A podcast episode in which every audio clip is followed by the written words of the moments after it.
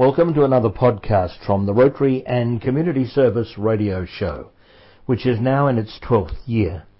Our show is heard every Friday between 6 and 8 pm on community radio station 94.1 FM 3WBC and is also streamed live on the World Wide Web at www.3wbc.org.au.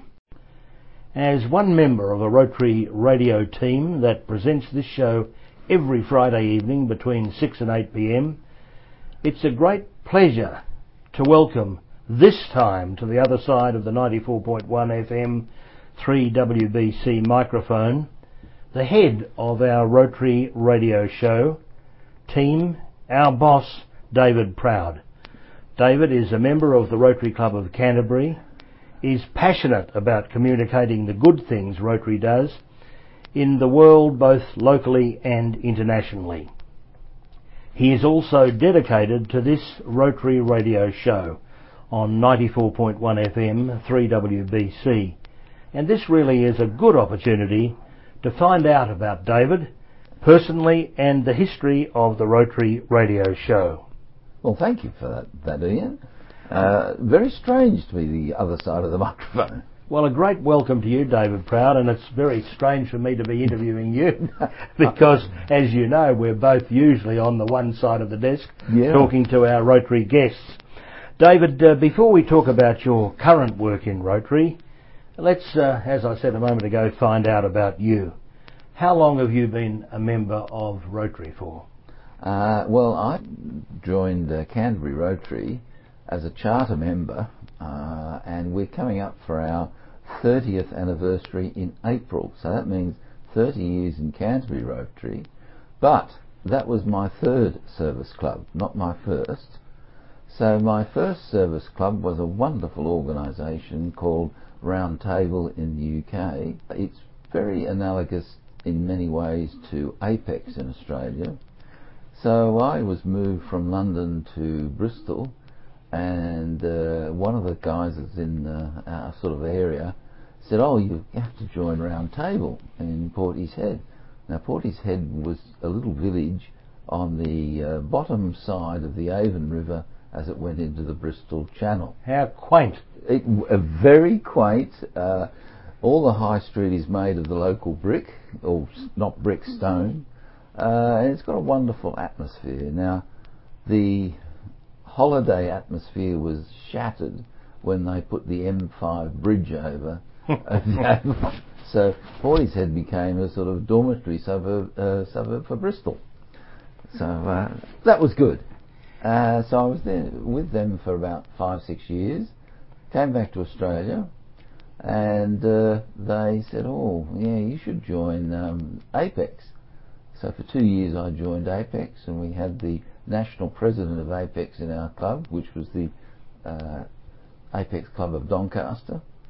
And then uh, uh, I got more than over, over the age of 40, kicked me out, and then I was wondering what to do, and then suddenly one uh, night there was a knock on the door, and a guy I've never seen before said, "Would you like to join Rotary?" And I, with stunned amazement, invited him in, and lo and behold, uh, we were being fostered as a new club from the Rotary Club of Balwyn.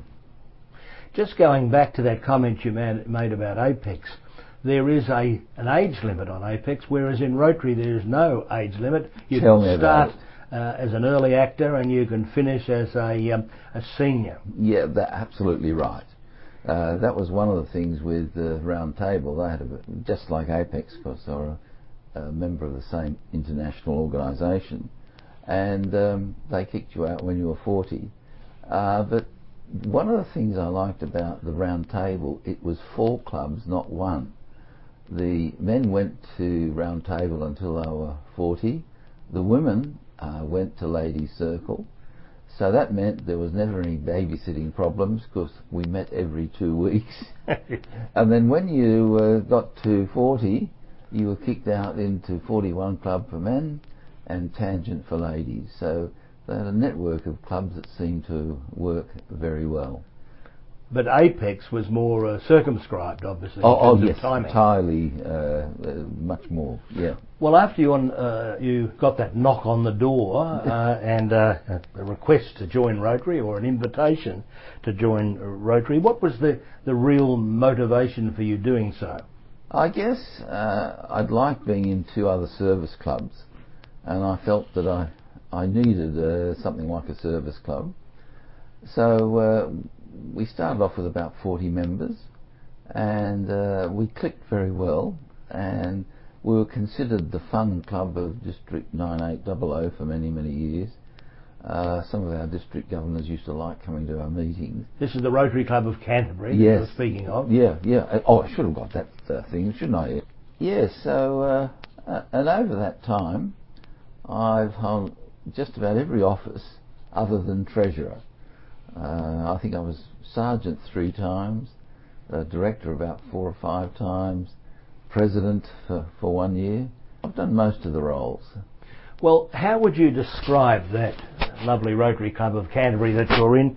Um, what, what's the soul of the place, David? Oh, I think uh, trying to put it in a couple of words: uh, fun, fellowship, and more fun. When we're all pretty young together, and regrettably, we've a lot of us have grown up because we've still got about a third of our members are still charter members. Uh, yeah, we, we've considered the fun club of 9800 for many, many years. But I know you do things, and we'll ask about that in one moment. How many members does the Rotary Club of Uh, Canterbury we've have? had between about 45 and 35 over our 30 year history. Uh, it's gone up a bit and down a bit, uh, but we've stayed constant. Because uh, Canterbury is where people live rather than where they work, it means it's a dormitory sort of suburb. So a lot of people get moved for business and uh, you know they move on and move elsewhere. So it's always we've always had a bit of a throughput uh, through our club, but that's the nature of where we are and the sort of people we have. So it changes its complexion. It, it does change over ten years. It, it, it does change. When I consider when we're all young and silly, we're, we're not young and silly anymore, so we've become a bit more sedate, uh, but not as not totally sedate. We still have a lot of fun. But still passionate Rotarians, Oh, nevertheless. abs- absolutely. And what about the gender mix, David? Is it is it getting more um, balanced? It, it is. We were one of the first clubs in the district to actually have female members. Uh, it was a husband and wife were the first one. They Big tick for that. Yeah, uh, they were the first, and then we had a very early female president, and, and her name will come up uh, a bit later if we talk about something else. At the moment, I'd say we've got about a third female uh, to two thirds male. But having said that, I haven't looked at the, the numbers and done the, the mathematics of it. But we've certainly always been very welcome uh, for women to join our club. Now, just tell me where and when do they meet, David? Okay. Uh, we meet in the uh, care centre, which is 2 Rochester Road, very close to the Canterbury uh, railway station. And we meet on a Monday, 6 for 6.30. Uh, when do we finish? Well, that could be anything up to 9.30 because once the meeting's over, there tends to be people hang around and talk and carry on a bit. So, Some yeah. great camaraderie. Uh, absolutely, it's been one of the things we've been famous for. And David, like all Rotary clubs, uh, members come from different walks of life. Uh, in your club, uh, do you have a good cross section of people and professions? Uh, the short answer is yes. We seem to have accountants and bankers and solicitors have been, uh, if you like, the, the high number of people that have been in our club. But having said that, I think we've got a pretty Catholic mixture. It has the composition has changed over the 30 years, but that's I think to be expected of the uh, people that have come to live in the Canterbury area. And David, um, all clubs have wonderful community and then international Yeah. projects. Just uh, give us an example of two signature projects from your club, first in the, the local community and then perhaps internationally. Well, can I start with the international first? yes, you can. I mentioned our female president, uh, a wonderful lady called Jill Keith. who works for the World Health Organization and is attached to Melbourne University Ophthalmic School. Uh, she was very much involved in inventing, inventing a language non-specific eye test. Uh, this eye test is like E, but in different orientations and sizes. Uh, I was on the third medical mission. We went to uh, Negros in the Philippines. And the way it works is uh, you have an interpreter, uh, because a lot of the people we were dealing didn't speak English, and they have to indicate whether the, the E's up, down, sideways, or whatever with their fingers. Now, that simple test, which is a little board about two thirds of A4, uh, you can mainly pick up things like cataracts, uh, which is the primary reason it's been developed. But as well as that, uh, vision difficulties can be anything from pterygiums to some of the more difficult uh, things. Now, uh, that has been uh, um, our signature project. I'm pretty sure in saying I think it's 25 years this year, and the team has gone. And when I went up was six people. Two weren't Rotarians. One wasn't a Rotarian. It was a daughter of one of our Rotarians. And we broke up into teams of uh, two teams of three, and we travelled up and down Negros in conjunction with other Rotary clubs, local Rotary clubs, and uh, we saw nearly 2,000 people in uh, four days. So what a wonderful effort! That's the sort of things that Rotarians do when exactly. they go overseas. The the dedication and the effort that they make, especially yeah. in countries that are not as fortunate as our own, is quite outstanding. Yeah, and the fact that we did it all with local Rotary clubs, uh, so that made it very easy. They set up all the facilities. Yes, that, it always worked well. We always got a lot more people than we thought we were going to get. Uh, and that's why we were sometimes two hours late for lunch. You know. now, David, is there another international project that you'd care to mention before I ask you about your local community projects? Not as big as that. We've had a some smaller one-off things. Like I know we volunteered and people have gone and built huts in uh, sort of New Hebrides and places like that. But that, the uh, medical mission, as we now call it, of course, uh, I should have explained, we do uh, eyes, but also ears and occasionally teeth. Goodness gracious, eye and ear and dental. Yeah, so we're up to 10, I think this year's team was 24 people. The uh, people that look after uh, the eyes tend to be uh, ophthalmic students from uh, La Trobe University completing a three-year degree.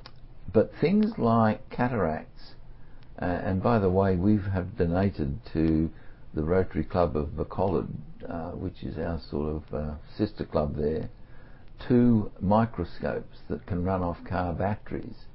So now, uh, rather than have people coming into Bacolod, which is a, a, a, pretty big city, the operations can be actually done in the field. Uh, so that's been a tremendous uh, bonus to us. And of course, all the operations are done by local people who donate their time free to do the cataract operations. That is just exemplary stuff. Yeah. And typifies what Rotary is all about I, internationally. Yep. Now, David, tell us about your club's local projects. Give us a flavour of what you're doing in the local community. The, the one that's uh, taken off uh, basically in the last 12 months is a project called Busy Feet.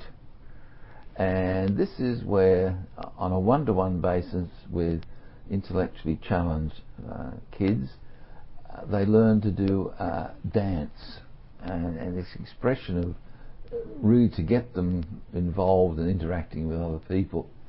And that goes on for about two hours every week, term time every week. Uh, and that's turning into a huge success. David uh, has been heading this program up for some time, and I'd like to have a little chat to David this evening about uh, the history of the radio show. David, how long has it been going for? Well, that's a very good question, Ian, uh, and uh, it had a few false starts, and I think I need to explain uh, a bit more of the background. As a lot of these projects, it sort of comes out of something that you didn't expect this to be an outcome uh, of how it all came about. In the year that Brian Young was president, and that is a good 14 years ago now, President of Canterbury. Can- president of Canterbury, he made a uh, largest donation ever made to the Vision Australia, which ran a, a series of radio stations, both AM and FM, throughout Victoria, and they were in the, uh, transiting to digital from analog.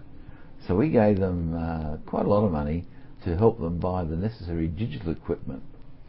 Now we went and uh, saw their facilities and got uh, a bit of understanding of their operations.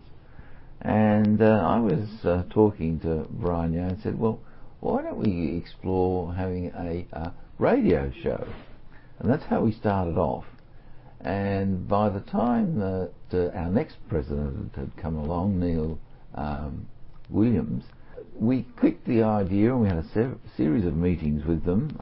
We learnt uh, a little bit surprised that Melbourne uh, Rotary Club had been recording their speakers and playing them back on the, their radio stations uh, on a Sunday afternoon, I think around five o'clock.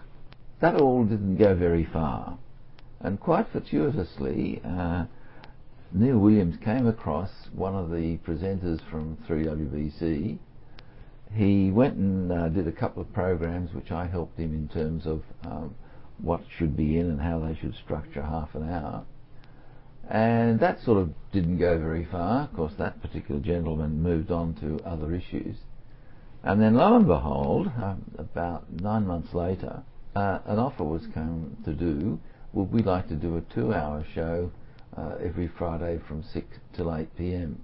On 3WBC. on thr- And David, perhaps you better tell our listeners what 3WBC stands for. right, that's White Horse Boroondara Radio, Right Horse, Boroondara and the Sea Community. community radio. Yes, Right. The yes. voice of the inner east. Yeah. Uh, so that's how we started. Now, when we first started, which I reckon was probably a good 13 years ago, uh, we weren't good, good at keeping records then, Ian. Uh, so we were relying on people's Right. memory.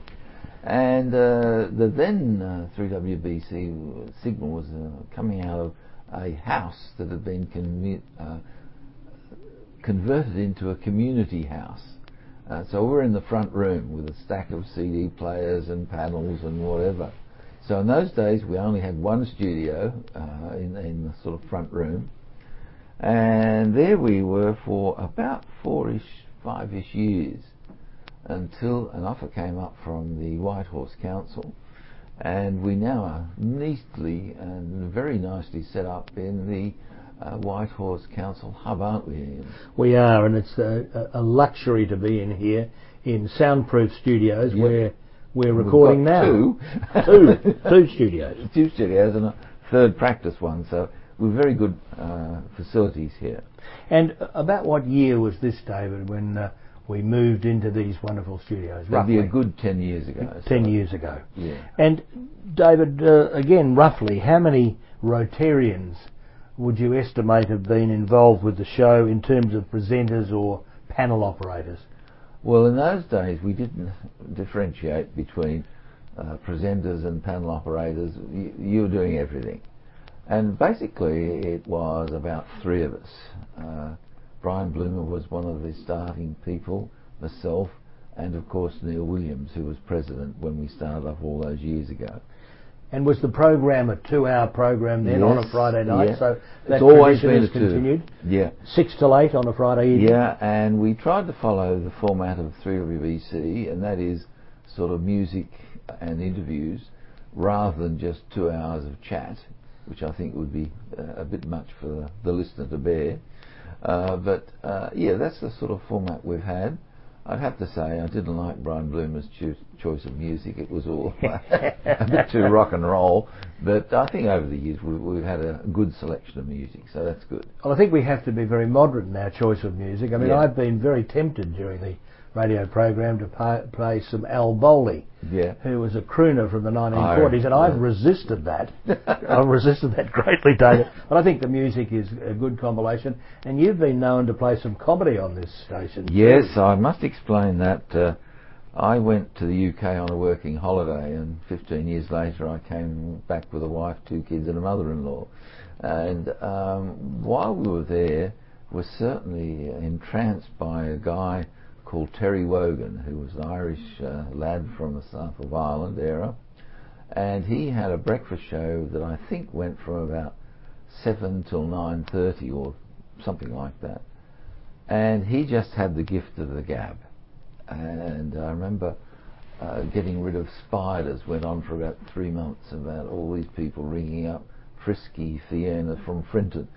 I think that's all made up. But as part of it, he, got involved, uh, as well as getting involved with Eurovision, which he was the Eurovision champ for many, many years, a thing called BBC um, Children in Need Fund. And I think last year it was well over 25 million pounds they raised. Now, as part of that, uh, Terry Wogan got up together with a scriptwriter whose name I've forgotten, and they had several goes, but the one that really struck oil was Janet and John. And it was a spoof on uh, the UK, and it turned out Victorian first reader. You know, uh, Janet is going to take John to the city today. Do you like going to the city? This There, was always a there was always a double entendre in it. Oh, It- towards it's the end. slightly risque. It wasn't quite as simplistic as Yeah, that, well, I thought that if it was all right for British breakfast radio, it must be all right right for 3WBC. Yeah. And and you were, you were quite right. Well, David, beside all the fun we have in the in the interludes, and we'll call Yeah. it that, the interviews and the, the which is the main structure of the Yeah. program. Uh, what what is the aim of those interviews? Two key aims. Uh, I've learnt more about Rotary from being on the radio show than I would ever have learnt just being in a Rotary club at whatever level. Because it's amazing the, uh, the absolute myriad of Rotary activities, and over the years we've had all sorts uh, on our show here. So I, I see one of the things is we- we're there to educate Rotarians uh, to the breadth and depth of what Rotary's about. But the second thing is to publicise what Rotary does to non-Rotarians, the general public. I've had a bee in my bonnet for the whole time I've been in Rotary that Rotary is the world's worst is telling the rest of the world what Rotary does. So I see one of our missions uh, is to try and get in a chatty form, not hard sell, but just uh, people doing the various things to expand the, the general audience in terms of what Rotary does, how it does, and especially the personalities within Rotary. Importantly, David, to me as a fellow presenter working on your team, it does tell listeners, Rotarians and non-Rotarians out there, about the good things that are going on in this world. Yes. There is so much uh, of news around at the moment that is bad news Yeah. about people and about accidents and terrorist attacks and what's happening in Melbourne a few weeks ago, which was just dreadful. Rotary really does talk about the good news Uh, and yeah. the good things in life, and you certainly go away, I find, from the program after talking to people or hearing people on a pre-recorded interview, feeling good about the world. Yeah, uh, and that's right. Uh, the media uh, in Australia has become negative focused and dramatised. You know, amazing accident happened, and you know, all sorts of. Well, they're reporting the news, I suppose, but the faithful reporting of the news is not always nice news. No, that's and right. Rotary and what it does in the world gives you that Yeah, feeling uh, of joy and putting back into the world instead of Yeah. taking out, as a lot of people do today. David, um, um, we've talked about the selection of music. What, who are some of the, the guests that you can recall being on the show that our listeners might be well Oh, aware oh, of? the- The one that derived a, a- an interview I didn't expect to have, and that was Bob Glindemann I think he's with uh, Melbourne. Is he? Uh, He's with the Rotary Club of Melbourne, yes, and DIK, which is well, donations. we had him in to talk about, or I had him in to talk about D, DIK, and he mentioned the East Timor Roofing Company. And I thought, now, what's this all about? So after we'd spoken about DIK, got him to the next sort of 10 minutes talk about the East Timor Roofing Company. And I thought, if ever there was an example of a good, starting from nothing, uh, and this uh, is a group of people that took on second-hand equipment that was sort of fashioning corrugated iron or, or, or iron sheet, and they're turning out now water bottles, water tanks, as well as roofing. And I think it's also providing employment for about 30 plus people, and that means villages are being sustained, all out of something that's come from uh, crimping, if that's the right word, uh, corrugated iron type material. And I thought that was really fantastic. It's so practical, the outcome. Yes. Rotary doing good in the world, providing employment, and so importantly for Rotary, having a sustainable activity. It's not a matter of going yeah. in, doing a quick flip of a project, but it's a matter of that being something that the community Yeah. can be encouraged by, can earn income from. Yeah. That's a good key point of Rotary, isn't it?